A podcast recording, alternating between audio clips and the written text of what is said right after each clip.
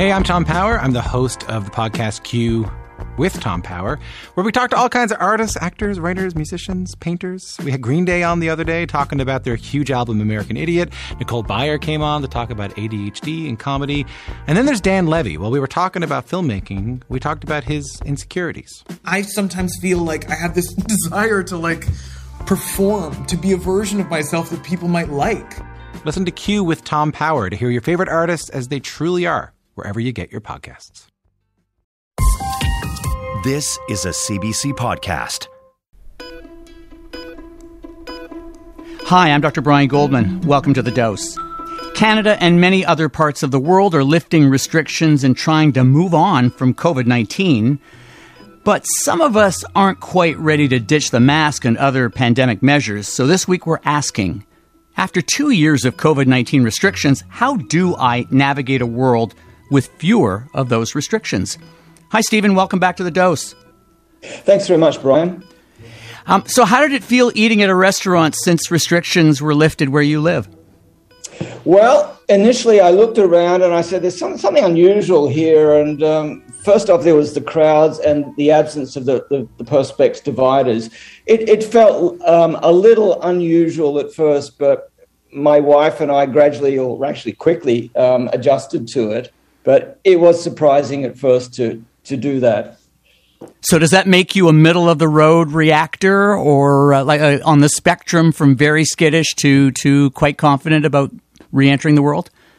I, I, I, guess I'm more on the confident side, but you know, I'm not. I don't think I'm overly confident. I remember when the masks were uh, mandate was let up last year, and I remember getting into an elevator and I didn't have a mask on, and everyone else had a mask on. I thought, well, this is weird. Um, should I not be wearing a mask? Should I put one on? So um, I'm confident, but not overly confident. So we're going to hear about all kinds in just a moment. But before we begin, can you give us a hi? My name is. Tell us what you do and where you do it. Just ad lib. Yeah, hi. I'm Dr. Steven Taylor. I'm a professor and clinical psychologist in the Department of Psychiatry at UBC. Okay, here we go. As provinces lift many of the restrictions, what are you noticing in people's behaviors and attitudes when you're out and about? I, am noticing um, what we thought we would see from the very beginning that, that people just bounce back. Most people are resilient, probably more resilient than people recognize they are. And so, for example, last weekend I was walking along the seawall with my wife. It was so crowded and no one was wearing a mask. It looked like we were back to pan- pre pandemic levels. The playgrounds were filled with children and parents. It was really actually nice to see. Now, that's not to say everyone is feeling safe and bouncing back, but certainly the crowds were out there this weekend.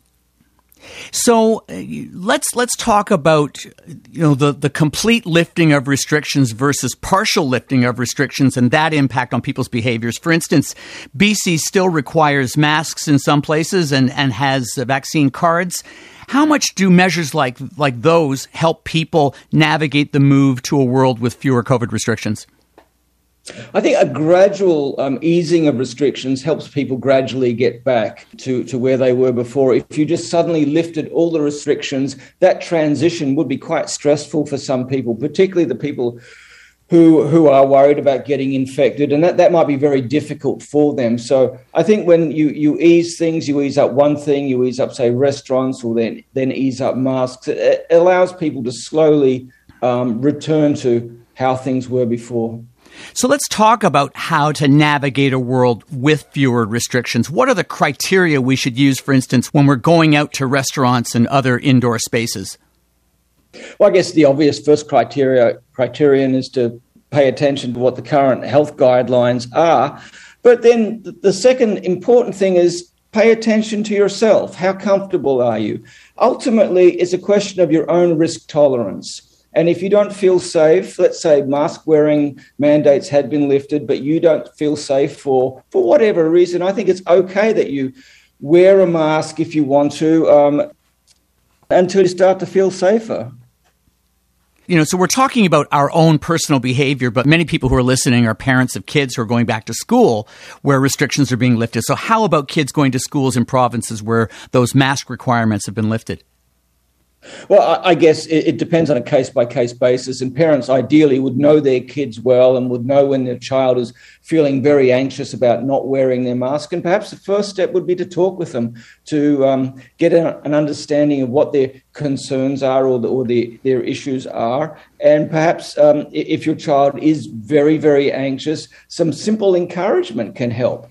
Um, if they they're insisting on wearing their mask for the first little while about going back to school, and if that creates no problems, then then why not let them do that? It, it's a, a, little bit like having um, a source of safety with you that you gradually relinquish. Is there a greater issue when it comes to kids that they might get some peer pressure, some teasing that they're still wearing masks when, when most of the other kids have, have gotten rid of their masks? Very much so. I think we should never underestimate the power of peer pressure. In fact, a, a, personal anecdote the only way my children eat green vegetables was it had nothing to do with my efforts to get them to eat green veggies. It, had, it was all due to peer pressure, their peers being interested in novel foods and so forth. So if children are back at school and and their peer groups, none of them are wearing masks, they're going to feel that pressure to comply with that. Sometimes that's not a bad thing if it helps kids to adjust, or other times it creates more anxiety. So we need to take that on a case by case basis as well. Regarding peer pressure, how do you deal with a child who wants to keep their mask off at school, but you still want to, you still want them to keep it on? that's that's a good question. Um, there may not be a lot you can do. You're telling your, let's say, your 14 year old that he or she should be wearing a mask at, at school and uh, they put it on when they leave and take it off when they get to school. I don't know. You might find that, uh, that as a parent, you do have limited control over those sorts of things. And if, if it's not enforced at the school, then my guess is there's not a lot you can do. You know, um, I used to be a regular movie goer. I, I, used to go to, to the cinema once a week. And now mm. I have no interest in going to the cinema. And, and that makes me wonder how long it takes for a temporary change in behavior to become permanent. Mm-hmm. Well, again, it depends on, on the individual, but we know from past pandemics and outbreaks that, that by and large, most people do bounce back and, and resume doing the things they used to do. Uh, I think a, a, really telling example came from the Spanish flu. Um, in between the first and the second wave, the restrictions were lifted. And there, are, I remember one particular news article from Boston from 19. Um, I think it was 1919. Uh, they lifted the restrictions and the cinemas were flooded with people. People just couldn't wait to get back. But, you know, that was in between the first and the second wave. And that flooding back to the cinemas uh, probably was one factor in precipitating a second wave. But we know from past pandemics that, that things like wearing masks, washing your hands, using hand sanitizer, all those things drop off after over time, and quite rapidly in some cases. Pe- most people stop doing those things and resume their lives. Now, you know, pandemics don't end at the same point for everyone. You know, the social ending for some people can be later than for others. So there will be some people who it takes them a little while longer to get comfortable about going out to cinemas. And indeed, in Wuhan, there are anecdotal reports in late 2021 when all the restrictions were lifted they, they did identify some people who'd been housebound for months who had not come out after the lockdown restrictions had been lifted because they were too anxious. So that gets to the point that we're really not going to see the full impact of COVID 19 probably until after all these restrictions have been lifted. And then we'll get a better um, understanding of who is not bouncing back from this pandemic. And you know, it's it's interesting uh, because you know you, you just cited an example of the the flu pandemic of a century ago, uh, which of course came in different waves, and that suggests to us that that there were different variants. And of course, we're seeing all these variants. We've seen Omicron. We did a show a few weeks ago about the subvariant of Omicron, and I wanted to ask you how much does the lifting of restriction levels affect people's comfort when a new variant arrives? Do they feel like they've been had, and uh, what impact does that have on their willingness to to get rid of restrictions again? Well, I think it depends on two things. One is a person's expectations.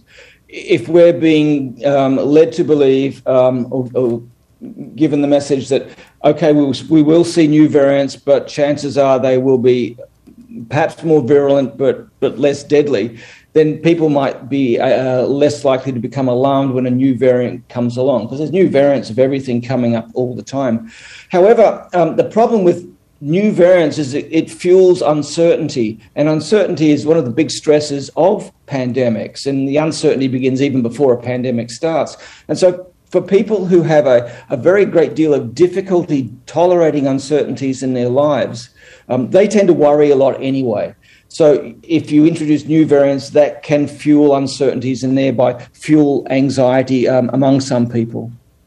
You know, it, it, it's an interesting thought for for much of the first part of the pandemic. Um, there was a kind of an attitude across society that was coming from, from public health, coming from experts, from physicians, and other healthcare providers that we should try to avoid getting infected with COVID at all cost. And of course, mm-hmm. as you've just mentioned, you've kind of anticipated my question. You're talking about uh, increasingly virulent uh, variants of, of COVID that aren't particularly deadly. So, should we accept? Should the public be conditioned to the notion that that we might get COVID? You know, just as Queen Elizabeth, as we speak, mm-hmm. is infected with with COVID, and we hope she makes a speedy recovery. Right. Well, I think communities are going to look to their health authorities or their leaders. So, Anthony Fauci, I think, said recently that he, expects that most people will get COVID. And, um, you know, personally, uh, a couple of weeks ago, I came down with the Omicron COVID, which was like COVID light. It was three days of flu like symptoms, and I was good to go. I was fine. I mean, I was lucky I didn't get COVID classic, which, which is much more severe. So, if we're being faced with a coronavirus, which we're being told is generally not that severe for most people, then I think people would be able to cope with that or, or, or face it without undue anxiety, at least for most people. So I guess the, what that sounds like is is it's a way of dealing with people's worst fears. You know, some people fear snakes and spiders, and some people fear getting onto a plane or getting into crowded spaces, and they can be guided through, uh, you know, by by by kind of dealing cognitively with the worst case scenario, and and that might include a fear of getting COVID. Am I right? Yes, that's true, but but it would need to be done carefully. You would need to consider the the, the specifics of the situation or the person's um, medical history, for example. For for some people, immunocompromised people or, or people with the frail um, elderly, for example, it might be quite dangerous for them to get COVID. So we, we shouldn't be cavalier. We should consider what does it mean for a particular person to get infected. So, for people who are immunocompromised and others who may be more vulnerable to COVID, they may feel more anxious about, about the reopening in general compared to, to people who don't have those risk factors. So, what do we know about their risk tolerance? We know from um, research on chronic diseases prior to COVID that, that some people develop a risk tolerance of their own to, to living with a chronic disease, but other people become concerned or anxious, and their anxiety does have a, a very large grain of truth to it. So they have to navigate their world in a way that balances safety with living their lives. And I think that the best way to, to do that is on a personal basis, discuss whatever issues or, or concerns with your, your healthcare provider to get sound advice on that. Hi, I'm Paul Haavardsrud, host of The Cost of Living. It's a show about money and how it shapes our lives. In big ways, like why inflation could get worse if we all make more money. Here's the hard truth in all of this workers are going to have to eat that real wage loss. And small ways, like what's the fastest way to order fast food? That first Big Mac that comes out of the kitchen is going to the drive through. Check out the cost of living. We're on CBC Listen or wherever you get podcasts how should people help or support those who may take longer to feel comfortable, say in a restaurant or inside without a mask, for example?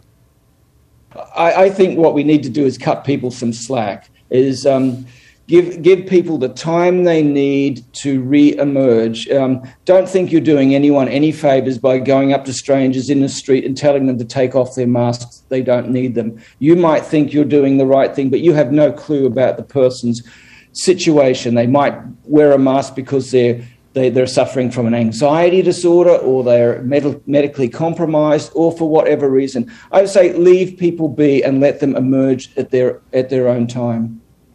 I, you know, we've been talking about people in general, but I, but I want to talk about those who have had COVID and perhaps even those who've had a loved one with COVID and have seen up close just how difficult an infection it can be. And in some cases, unfortunately, a deadly infection. How does that proximity to the COVID experience itself affect their ability to shrug off restrictions? It makes it a lot harder to shrug it off, and it really brings the, pandemic home at a personal level. For, I guess, many people, COVID 19 has an unreal quality to it where you get all your information via the internet or on your laptop. You don't see corpses in the street, you don't see coffins or hearses.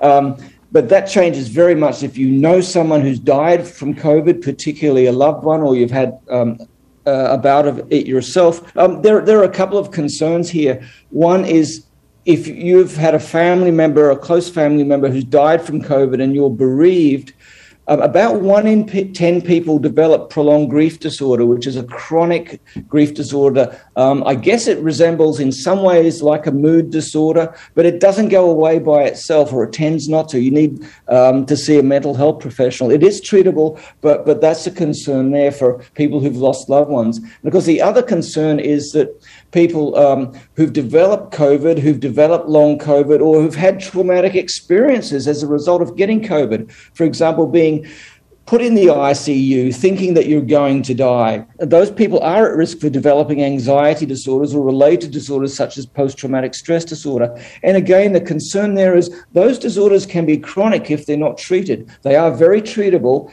but um, if, if they're not treated, then they can persist in the aftermath.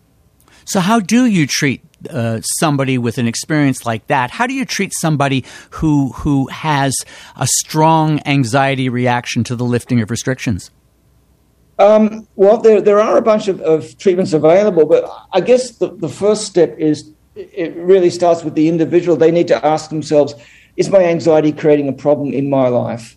You know, um, am I unable to fulfill my job responsibilities? Am I unable to um, be an effective parent? Is my quality of life really impaired? If the anxiety is getting in the way with your life and it seems to be excessive, if friends or family said you, hey, you don't seem to be your usual self, you seem to be stressed and irritable and sleepless, then that's a suggestion that you might benefit from seeing a mental health professional. Now, there, there are a bunch of treatments available for COVID related emotional disorders, but it very much depends on the type of problem. So, I guess the first step is a self assessment, ask, asking yourself, well, do I have a problem? And then the next step is go and see your family doctor to get a good diagnosis. And I can't stress this enough. It's really important to get a good diagnosis from a mental health professional, starting with your primary care physician, to figure out what the problem is and what the problem is not. Because once you get a good idea of that, then you can decide on the treatment. It might be a, a form of, let's say, cognitive behavioral treatment for post traumatic stress disorder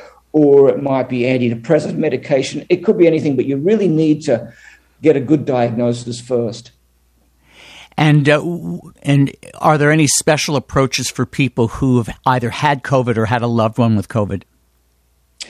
Um, there there aren't any special approaches that are different from treatment of um, emotional disorders during, during other sorts of, of stresses or outbreaks. Uh, they, they, uh, for, for example, COVID related post traumatic stress disorder is still treated with, say, cognitive behavior therapy for post traumatic stress disorder, but there will be some wrinkles or complications in all of this. For example, it's not clear about how we optimally treat people who've developed long COVID with chronic fatigue and they have post traumatic stress disorder. That combination, well, we will likely see more and more cases of that combo, but it's not clear how you treat it. Do you try and treat the chronic fatigue first, which can be challenging to treat, or do you start treating the post traumatic stress disorder? Uh, time will tell. I think more work needs to be done to, to figure out the optimal treatments for those complex clinical presentations. Last question I want to ask you. There is a silver lining here. There have been some positives to come out of the pandemic, which have helped some people focus on um, some of the more positive aspects of life. What do we know about that? Well, there's a phenomenon called post traumatic growth, and that's been around since before COVID. And that's based on research showing that most people, after, say, a traumatic event like a flood or a tsunami or a wildfire, for most people, they don't just bounce back to where they were beforehand, they grow as human beings. In 2021, we asked ourselves, well, is this happening during COVID? So my colleagues and I did some research and and we asked people, uh, several thousand American and Canadian adults, none of whom had had COVID. We wanted a, a sample of non COVID people who'd lived through COVID but not been infected. We said, we said, have there been any silver linings for you during this pandemic? And it was remarkable. Three quarters of our sample said yes. There have been some benefits. Um, some people felt they were more resilient to stress as a result of going through COVID. Others felt they were uh, they had deepening ties to friends and family, deepening ties to the community, deepening spiritual values, or even a greater appreciation for the little things in life. So there, there were some definite silver linings and benefits to come out of this pandemic. Of course, the big question is: Are those benefits going to be enduring? For example, if um, people find um, they have a better appreciation for everything in life, is that going to last, or are they going to take things for granted in the months after the pandemic has ended? I hope that we're able to take these positives and build on them for the, the months and years ahead. Because, uh, for example, if people's resilience has improved as a result of COVID, people are going to be in a way better position to um, tackling challenges ahead, such as challenges associated with climate change. Well, that's uh, an optimistic note to end our conversation. Steven Taylor, thank you so much for speaking with me. Thanks so much, Brian. Dr. Steven Taylor is a clinical psychologist and professor in the Department of Psychiatry at the University of British Columbia. Here's your dose of smart advice. As restrictions are lifted, keep in mind that every person is different. Some will resume their pre pandemic lives easily, while others will approach the end of restrictions with a lot more anxiety. That may be especially true of those at greater risk of harm from the coronavirus, such as frail seniors and people who are immunocompromised, those who recovered from a serious bout of COVID, and those who have lost loved ones to the virus. Take as much time as you feel you need before doffing that mask or joining large indoor gatherings.